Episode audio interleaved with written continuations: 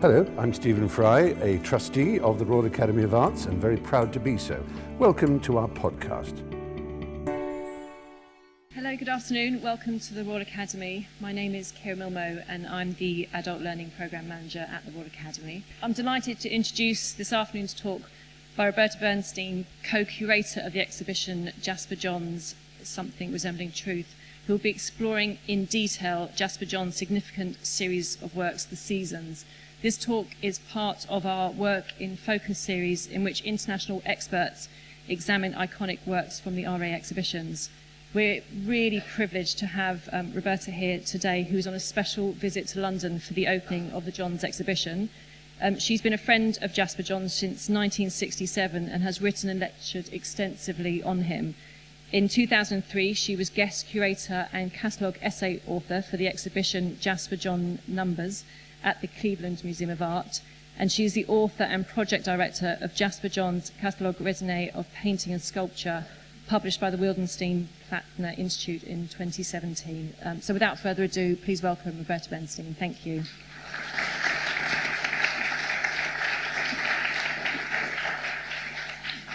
Thank you very much, Kara, for that lovely introduction. I really appreciate it.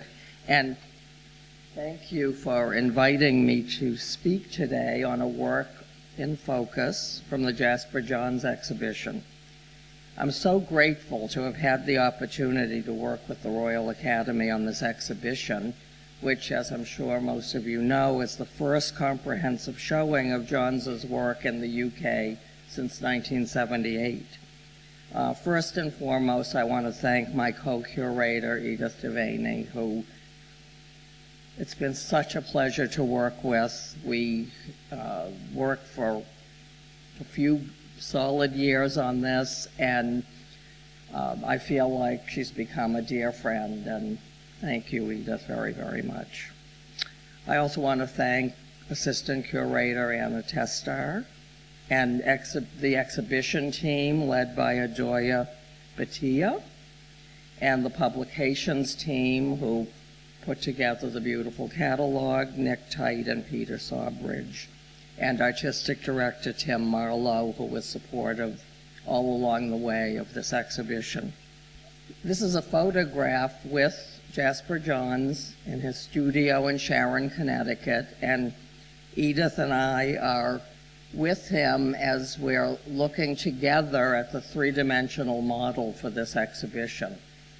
Uh, I know I speak for Edith when I say thank you to Jasper Johns for all the help he gave us in um, developing this exhibition. He lent his advice and his personal support all along the way, and this is a document of how um, intensively. He reviewed the project every step of the way.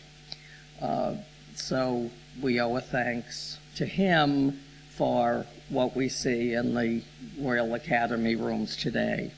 The work and focus that I've chosen is actually not a single work, but four paintings conceived of as a group and painted exactly at the midpoint of Jasper Johns' 60 year artistic career. They clearly demonstrate one of the main ideas we hope the exhibition conveys. That is, the continuities and changes that run throughout Johns' works from 1954 to the present. Additionally, the series contains elements of all of the exhibition's eight themes from the first, which we've called Things the Mind Already Knows, to the very last one called Memory Traces. And they're the centerpiece of our section called Seasons and Cycles. The four paintings together, which you see here, present an allegory of the four seasons of the year spring on the left, then summer, fall, or autumn, as it's called here, and the season we have just yesterday entered, and then winter. Also, it's an allegory of the four stages of, of life, from childhood to maturity, middle age, and old age. The seasonal changes are conveyed in part by effects of light and weather, and you can see the spring shower in the painting called Spring on the left, and to the far right, the snow falling, indicating winter. Also, in each, there's a tree branch. You can see it in this position in all of the works. And the branch buds, blooms, withers, and then dies, following nature's cycle of birth, maturation, decay, and death. The semicircle with an arm and an arrow that you see in each suggests a clock that marks the passage of time.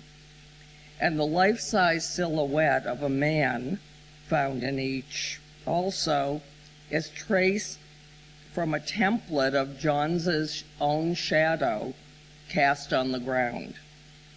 The shadow in each is surrounded by objects and pictures that have personal associations for the artist and at the same time reinforce the theme of cyclical change, which conveys universal meanings. The subtitle of this talk is taken from a 1947 musical composition by John Cage titled The Seasons. It was written as a ballet with choreography by Merce Cunningham. In composing the piece, Cage was influenced by the Indian concept of the seasons, where spring is associated with creation, summer with preservation, fall with destruction, and winter with quiescence. During the 1950s, Cage thought of writing a composition in which four of his closest friends would be paired with one of the seasons. Johns, and you see I've, I've labeled them, uh, was to be summer or preservation. And he, here we see him in this photograph in his studio in lower Manhattan in 1955, soon after he had met John Cage. Cunningham, who you see in the upper right, uh, was to represent fall or destruction, and we see him here performing during the 1940s.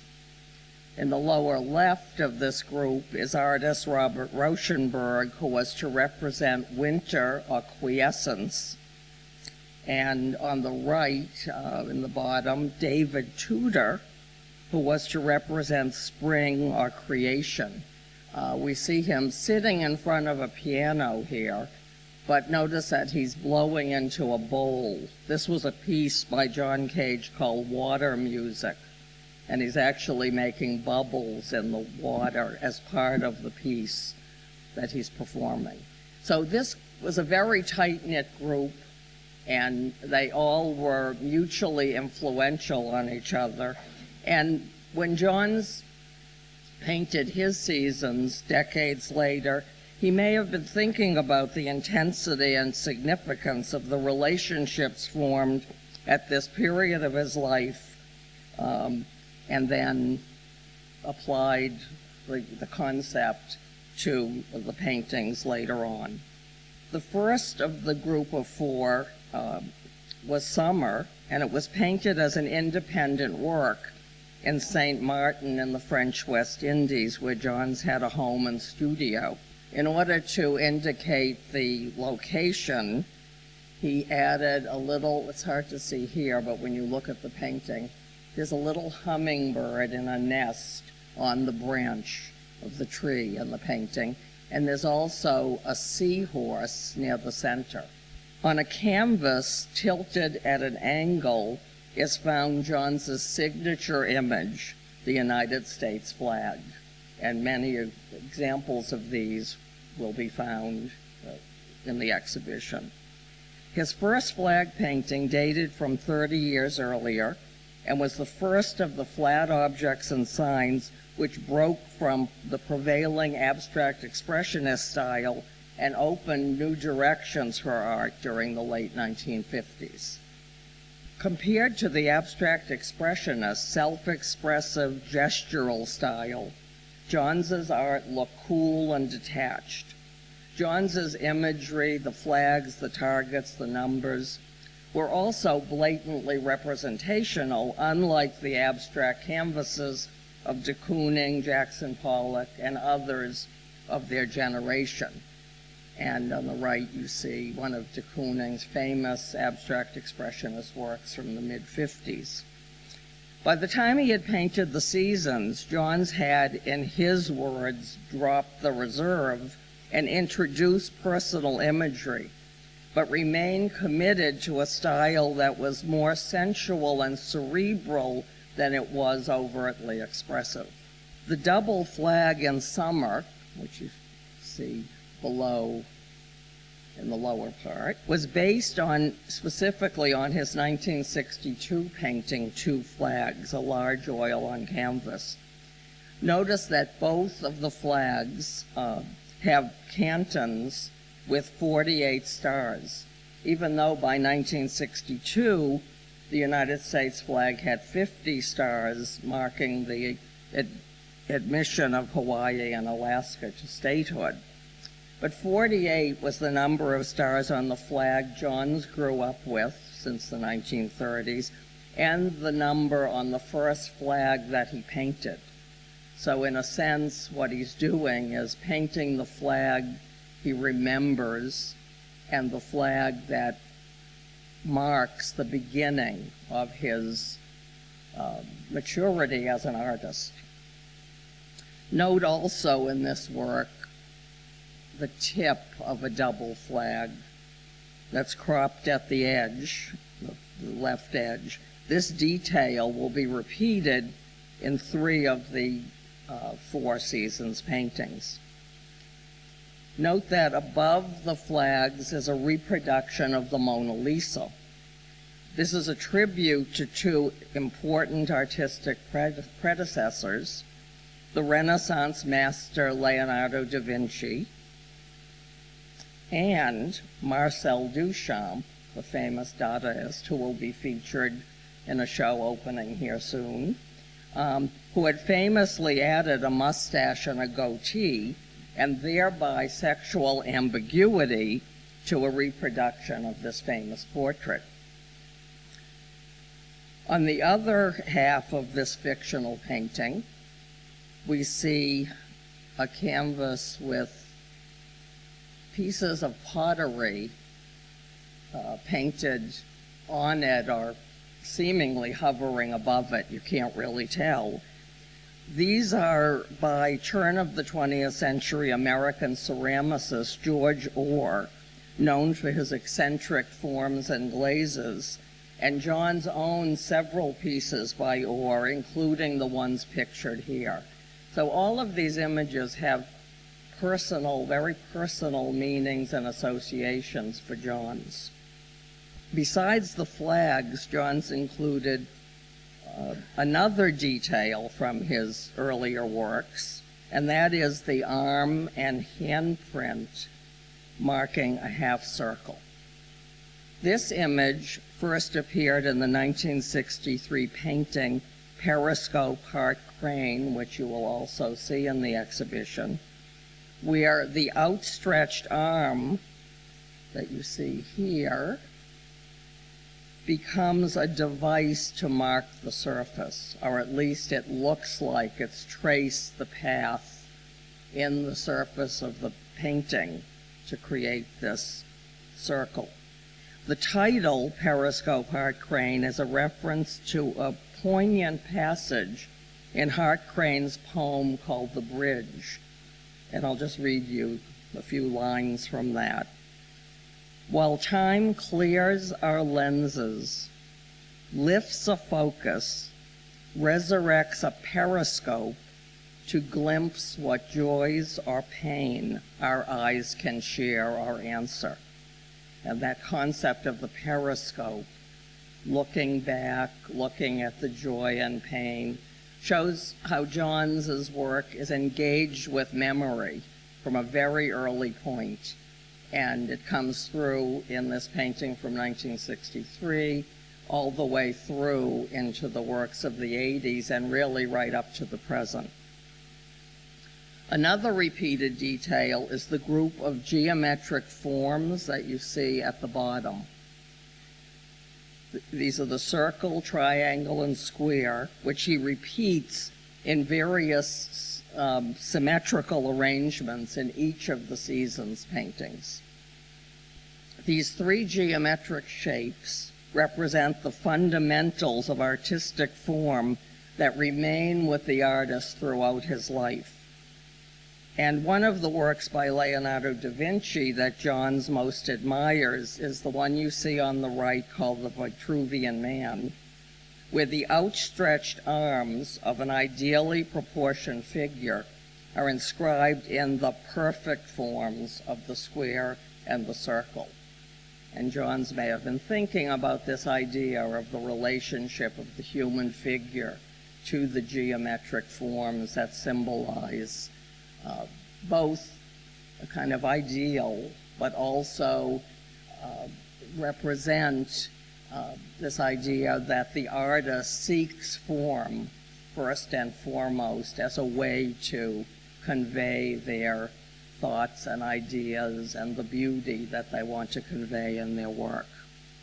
Uh, Johns has said that these shapes were specifically inspired by this 19th century drawing, the one at the top, by Japanese Zen master Sengai Gibon, which is titled Circle, Triangle, and Square. And someone actually had sent him a postcard of this, and he was so struck by it, its beauty, and it seemed to fit with the ideas he was developing in his season's paintings. He also said he thought of Paul Cézanne's famous dictum to treat nature by the sphere, the cylinder, and the cone. He's a great admirer of Cézanne's work and the idea that these basic forms underlie all of nature. The structure of summer, which is basically a vertical space divided in half, and some of its iconography derived from Ventriloquist, which he painted in 1983, just two years later, uh, two years earlier than Summer. And this work, too, was in the exhibition. Um, it contains a double flag taped trompe l'oeil style to the surface, but instead of the red, white, and blue coloring, the flag is painted in its green, orange, and black complementaries.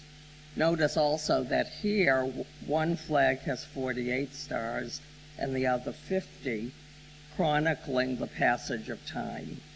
Uh, he uses this kind of change to show that, you know, decades have passed, the world was different between the 50s and the 80s when this was painted. Um, so there's a suggestion of that kind of change. Notice the also the cropped edge of a flag that parallels what he then does a couple of years later in the seasons. Now, a ventriloquist is a performer whose voice appears to come from elsewhere. And it's at this time that Johns's appropriations from others become an increasing element in his art.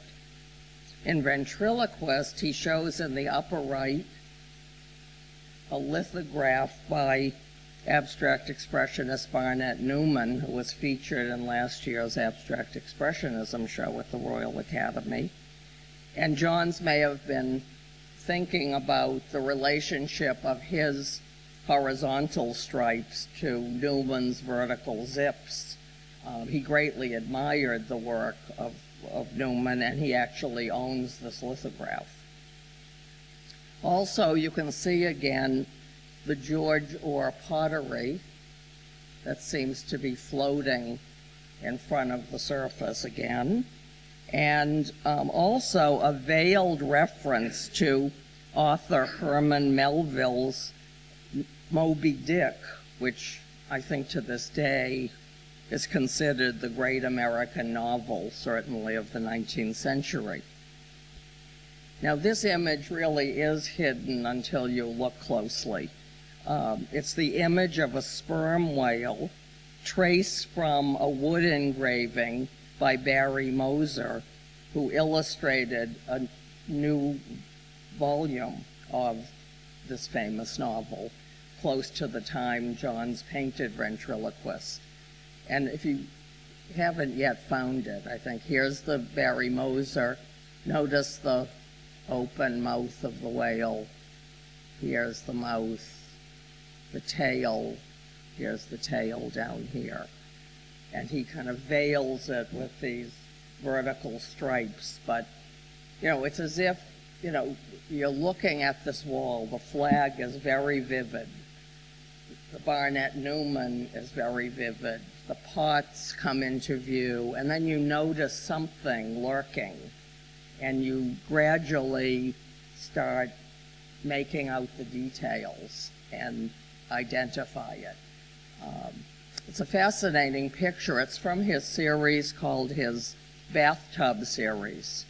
And all of these have in the lower right a bathtub with faucets, uh, what do you call the hardware, taps with running water. And it's as if the viewer, the artist, and then the viewer are looking at the wall of the bathroom from this angle. And notice that there's a wicker hamper right next to the bathtub, and on it a piece of pottery. And what you see there is uh, a pot that relates to British history, unlike everything else, which is quintessentially American. And this is actually the souvenir vase commemorating Queen Elizabeth II's Silver Jubilee in 1977. Johns had received it as a gift, and possibly he received it, he, I don't know exactly, when he traveled to London for the opening of his retrospective in 1978. But um, he loved uh, perceptual puzzles. And this is a brilliant um, example of what's called um, a figure ground reversal. Um, and it's specifically called a Rubin vase, named after the Danish psychologist who invented it. So you see here either the pot or the profiles in the background of Queen Elizabeth and Prince Philip. And you can see that Johns recreates the vase, and then in the background, here Queen Elizabeth, here Prince Philip. And this becomes a favorite image of his. As you go through the show, you'll see it in many different works. Uh, he uses it over and over again. Um, the foremost artistic predecessor that uh, Johns uh, looks to while he's painting summer and the rest of the seasons, however, is Pablo Picasso. Johns adapted two works by Picasso, both of them reproduced in David Douglas Duncan's famous book called Picasso's Picassos. One of them is the work you see on the right called Minotaur Moving His House. It's an autobiographical work painted at a time of great emotional stress and disruption in Picasso's personal and artistic life, further unsettled by the rise of fascism and the beginning of the Spanish Civil War. When he painted Summer, Johns's life was also unsettled. He was traveling back and forth between St. Martin and New York and moving from one home and studio to another. As he described it, he was like Picasso shifting things from place to place. So that was the idea that inspired him to do Summer in the first place. Johns adapted the canvas, ladder, and rope, as well as the tree branch and starry sky from Picasso.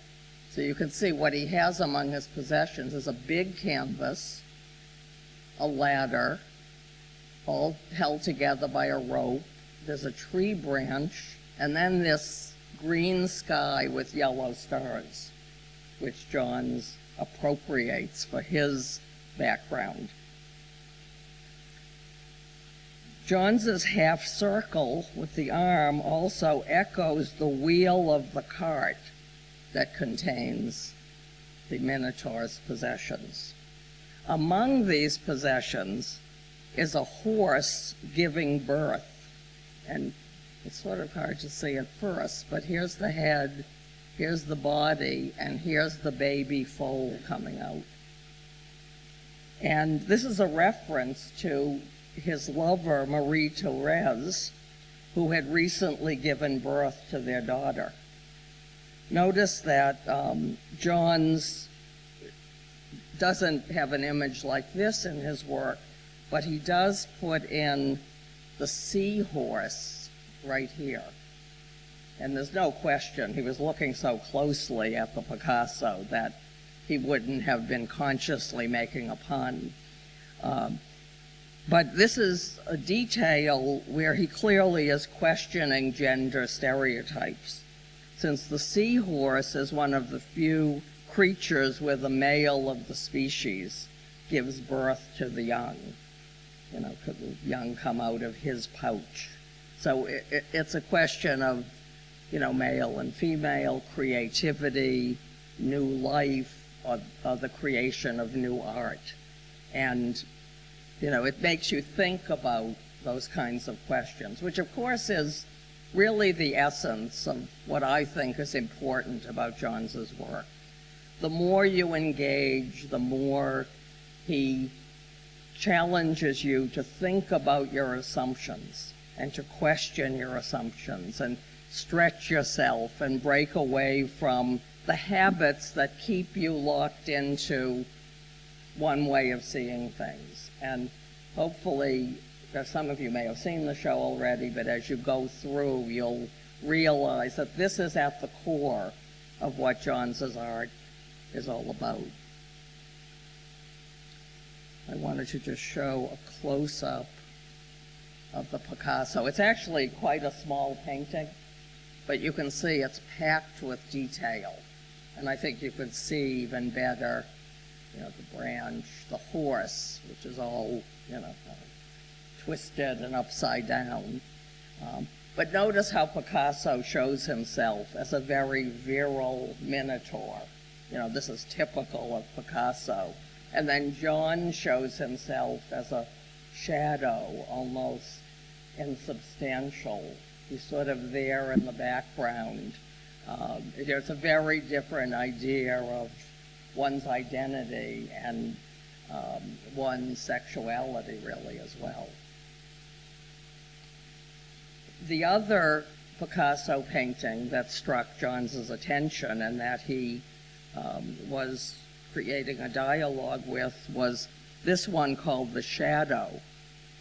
And uh, this work shows Picasso's shadow cast across his bedroom floor as he walks through the doorway into the bedroom. And this is the bedroom he had shared with his lover, Françoise Gilot, who had recently left him. So the painting records the memory of her presence. She's no longer there, but as he walks into the room, he sees her lying on their bed, and it provokes the memory of her uh, being there and their relationship, which has now fallen apart.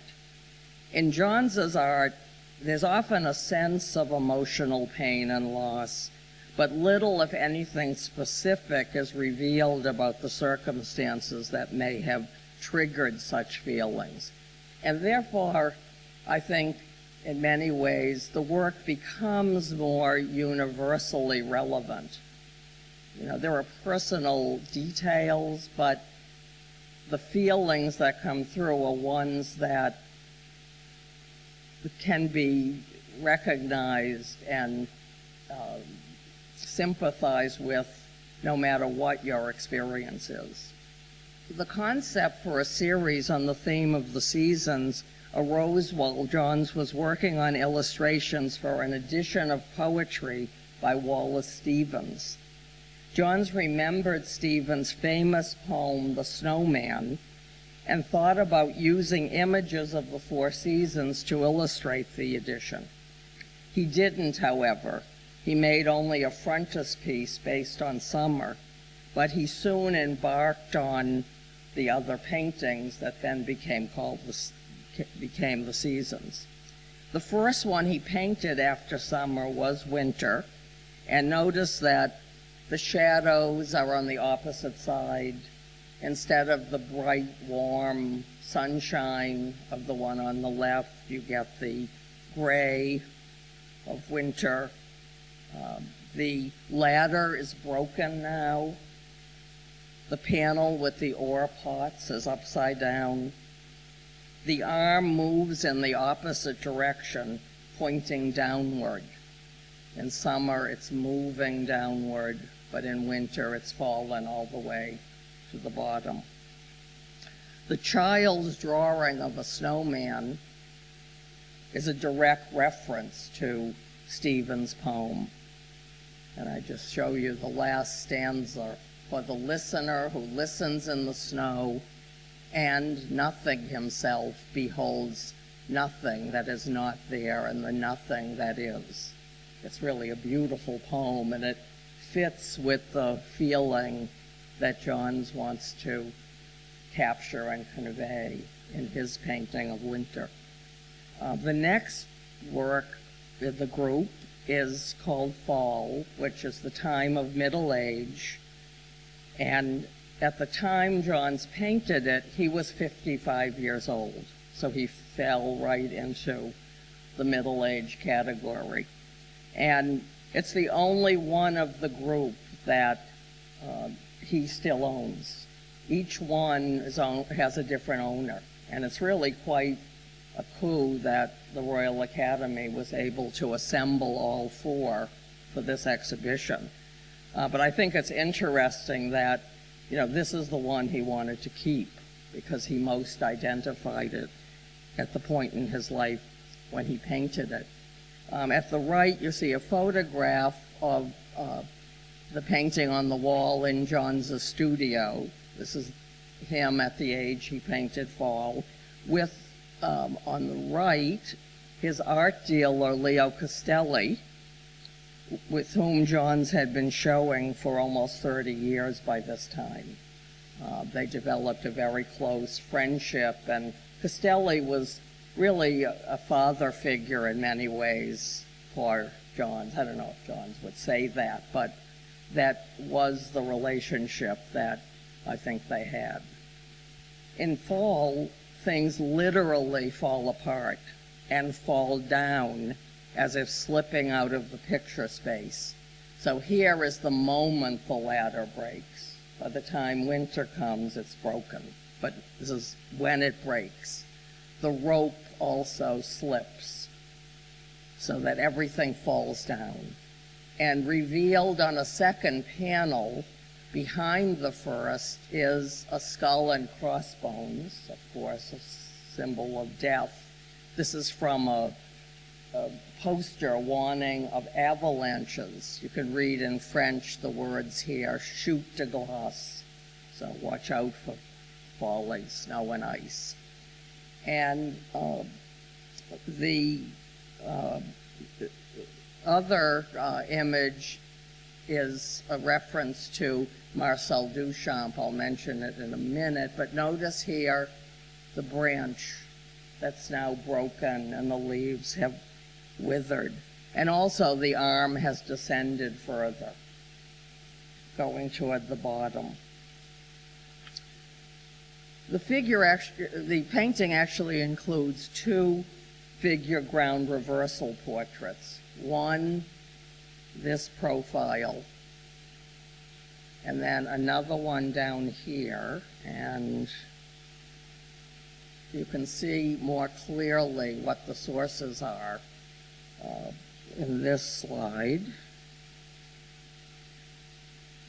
The Marcel Duchamp self-portrait and profile that you see on the top was modified, oh shoot, sorry about that, was modified by Johns. And you see the Duchamp profile here. And then down at the bottom, in this section where you see the falling George Ohr pots, you see a Rubin vase, but this time the profiles show Picasso's face. And this goes back to a print that Johns did the year Picasso died in 1973 called Cup 2 Picasso. And that's what you see um, on the right-hand side of the slide but he's copied it in that detail where everything's falling down. Okay, here we see the last work he painted called Spring. And on the right, you see a photograph of Johns um, around age four. I think it's my favorite photograph of Johns from every any period. Although the one at the beginning of this show is another one of my favorites. But you can see he has a twinkle in his eye and the way he's wearing that hat, you know, you can tell he's going somewhere. Uh, he said later in his life that by age five, he had started drawing, was drawing all the time, and never stopped. So from a very early age, he was focused on making art. Um, of course, spring represents childhood when the creative impulse is born. And he includes with his own shadow the shadow of a boy. And this was actually traced from a friend's child for this painting. And the man appears to kind of grow out of the boy here. In spring, the man's shadow is in the center with the boys below. And notice that the geometric shapes, which are in a different configuration than they are in summer, fall, or winter, are present, but they're barely formed. This suggests that the artistic impulse is just starting and the uh, talent and uh, skill to render form is also at its beginning stage. Um, Notice that objects are cropped at the edges, suggesting that they would meet if the space were scrolled. And also notice that there's no flag visible because Johns has not yet conceived of his painting of the American flag, which will mark his mature life as an artist. Now, we find in this work, too, ambiguous figures. Here's the Silver Jubilee vase hovering in front. But there's also the famous duck rabbit paradox, where you either see the image as a rabbit with long ears sticking out behind, or a duck with a beak in front. And it kind of flips from one to the other. And then another perceptual puzzle that he uses in this and other works is the old woman, young woman so you see in one image either an old woman, and if you see that one, this is her nose, and this is her mouth. You see her in profile. The young woman, the nose is the side of her face. This is her eyelash. This becomes her hat as she turns her head away. And it, again, it's one of these images that you see one way or another, and the mind is pulled in different directions.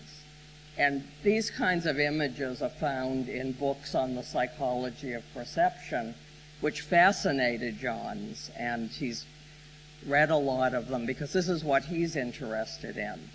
You know, how does the mind make uh, sense of what is perceived through the eye? And, you know, all of the ambig- ambiguities that can occur. You know, you see something, you think you know what it is, but then your mind um, may tell you it's actually something else. So, you know, these kinds of puzzles um, fascinate him. After completing the four paintings, Johns undertook a major series of etchings. The first ones were in color, closely following the coloring and imagery in the paintings. And then he um, used only black and white. The same four plates were used in all of them. And uh, what he did was he changed the details through reworking the plates. You see this in the last room of the current exhibition where you see the 15 states that led to a single etching, and you see how Johns reworked the copper plate. Um, you can see it in this series as well. Notice that he starts with summer here and ends with spring. This is different from how the paintings had been displayed and also how the color etchings were displayed. Uh, and this is significant because we have chosen in this exhibition to show summer at the beginning of this linear sequence and spring at the end, implying that winter isn't an ending, a finality, but rather leads to spring and there's a constant renewal of nature and life. Um, he also uh, changes some of the prevalent details. Notice in winter, the figure nearly disappears. In spring, the figure of the man nearly disappears and the stars that you find in summer become spiral galaxies. So the space becomes more cosmic rather than just the space of the Earth. And this is something he continues to develop. This is the next etching where he uses a vertical format and you go from summer to fall to winter to spring, zigzagging. But this kind of arrangement also suggests more of a circular pattern where it's not clear what's the fixed beginning or what's the fixed end or if there is any such thing. And in the final etching, he totally dispels the notion of a fixed beginning and end. Um, and he takes the four plates and arranges them in a cross wheel type of pattern. He actually had to cut up the copper plates in order to fit them together in the middle. Um, and we have included this uh, version of the etching in our exhibition. And you can see here the figure of the boy starts to take prominence. The man is less prominent the ladder leads upward to this cosmic space full of galaxies. But if you look, you can see other details like the snowman and other details that uh, from all of the other seasons. And um, just to show how the seasons carries over into his subsequent works, this is a large untitled painting that we've included in the exhibition. And he takes the uh, cross wheel etching and includes it as an element in the right section of this canvas. And again, you see the boy with the shapes and the ladder pointing upward. There's a spiral galaxy swirling around behind. On the left-hand side, the image um, of the floor plan is the plan of the house Johns grew up in when he was a child. He grew up in Allendale, South Carolina, in his grandfather's home after his parents' divorce. And the house had been destroyed by the time he did this painting, but he recreated it from memory. And again, you know, this is a very personal detail, but I think all of us remember the house we grew up in. You know, not only is it just a physical space, but it's a space full of memories, full of psychological dimensions that um, are captured by um, these kinds of um, spaces that framed our childhood. And that's really what he wants to convey. The seasons imagery was um, kind of revived in his work um, 25 years after he painted the original seasons paintings in a series called Five Postcards. And one of the things we were most excited about with the show is to have the four seasons facing the five postcards as they do when you walk into the Seasons and Cycles gallery. Um, because we wanted a dialogue to be created between the series he painted when he was 55 years old and the series he painted when he was 80 years old. And of course, he's looking at the cycle of life now from a different perspective at age 80. Uh, now the shadows of the man and boy have become translucent and luminous and are painted white instead of gray. The ladder reappears, now with a yellow cloth pinned onto it. He includes blue circles that represent the cyclical idea, and again the Silver Jubilee vase, and another Rubin vase with his own profiles as the background. Also, he puts along the bottom a row of color circles like those in a child's watercolor set, which all of us probably have had, even if we never developed into a great artistic talent. I think we all had those watercolor sets. So, you know, it does represent childhood and the beginnings of making art. But he then painted a second painting. These eventually became five. But this second one, notice that the colors are smeared. They're like starting to be used and dissolve. Um, also, other things change. The colors are muted. The ladder breaks so that things get start to get disrupted. And as you'll see, this series, like the seasons, becomes an allegory of the changes of life without being so specifically tied to four seasons or specific ages of human development. The next two, and he numbered them, so these have to be in a specific order according to Johns. The one on the left, number three, um, is actually, interestingly, inscribed with the date of Johns's 81st birthday, May 15th, 2011. So maybe this one had special relevance for him. Notice that the color is eliminated except for the discs, which are now further distorted from use.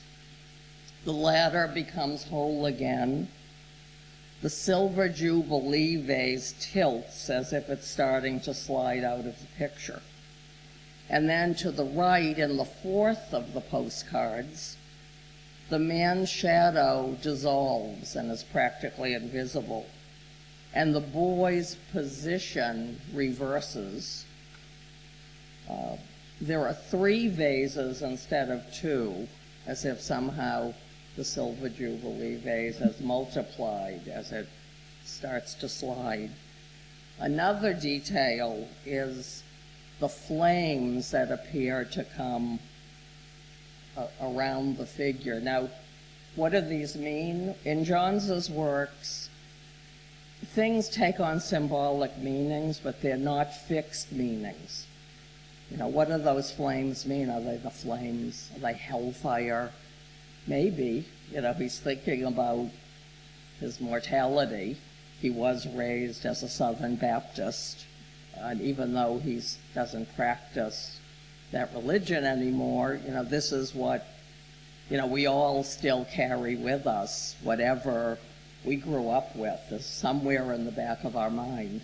Uh, maybe it's the fire of the kiln that that the pottery is forged in you know, we don't know for sure.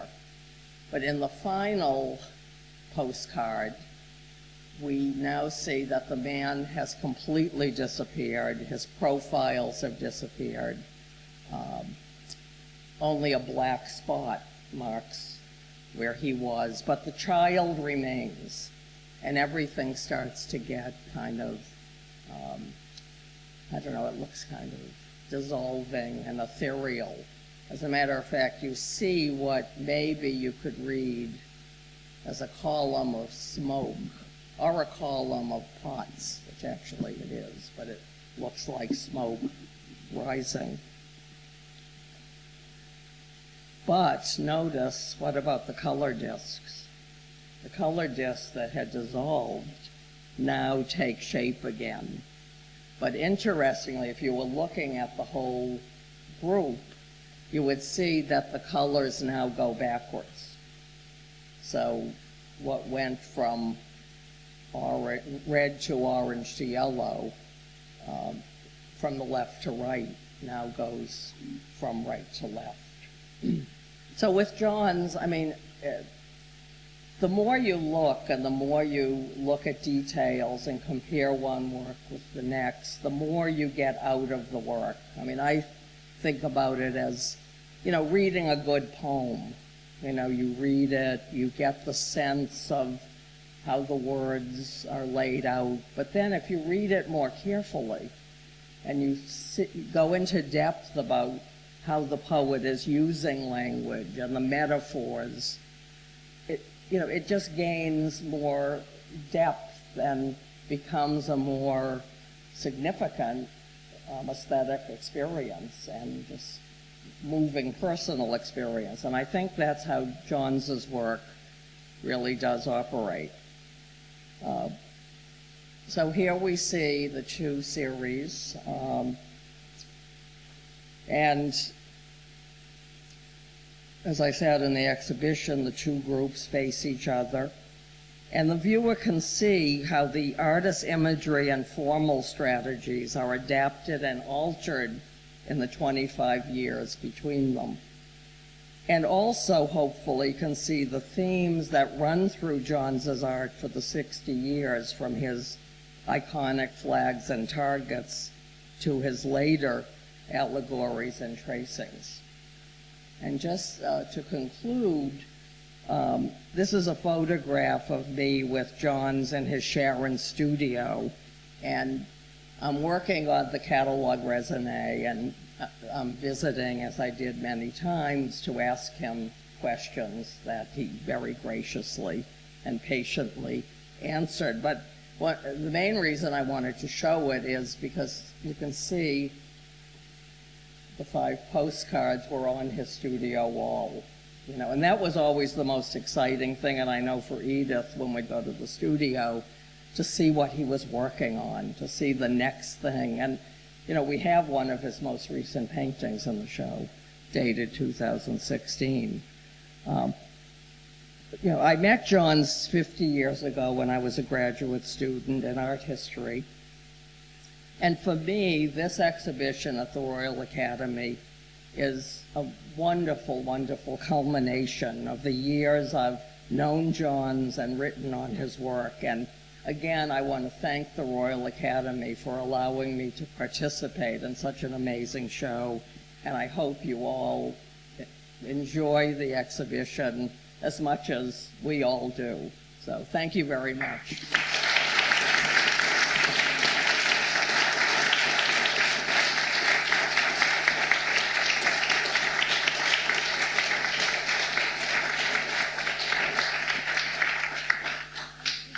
Hello, thank you. That was fantastic. It sounded like it was no mean feat you mentioned to bring those paintings together. I was just wondering how difficult, if at all, was it to decide on the um, order that they would go in within the exhibition? Because they weren't in the original order you mentioned, but uh, was Johns happy with the order that you've put them in?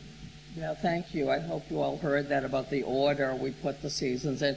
Well, you know, we talked about, you know, how we would present them, and it just seemed like, you know, they'd always been shown at the last major retrospective, for example, and other exhibitions since, with summer first.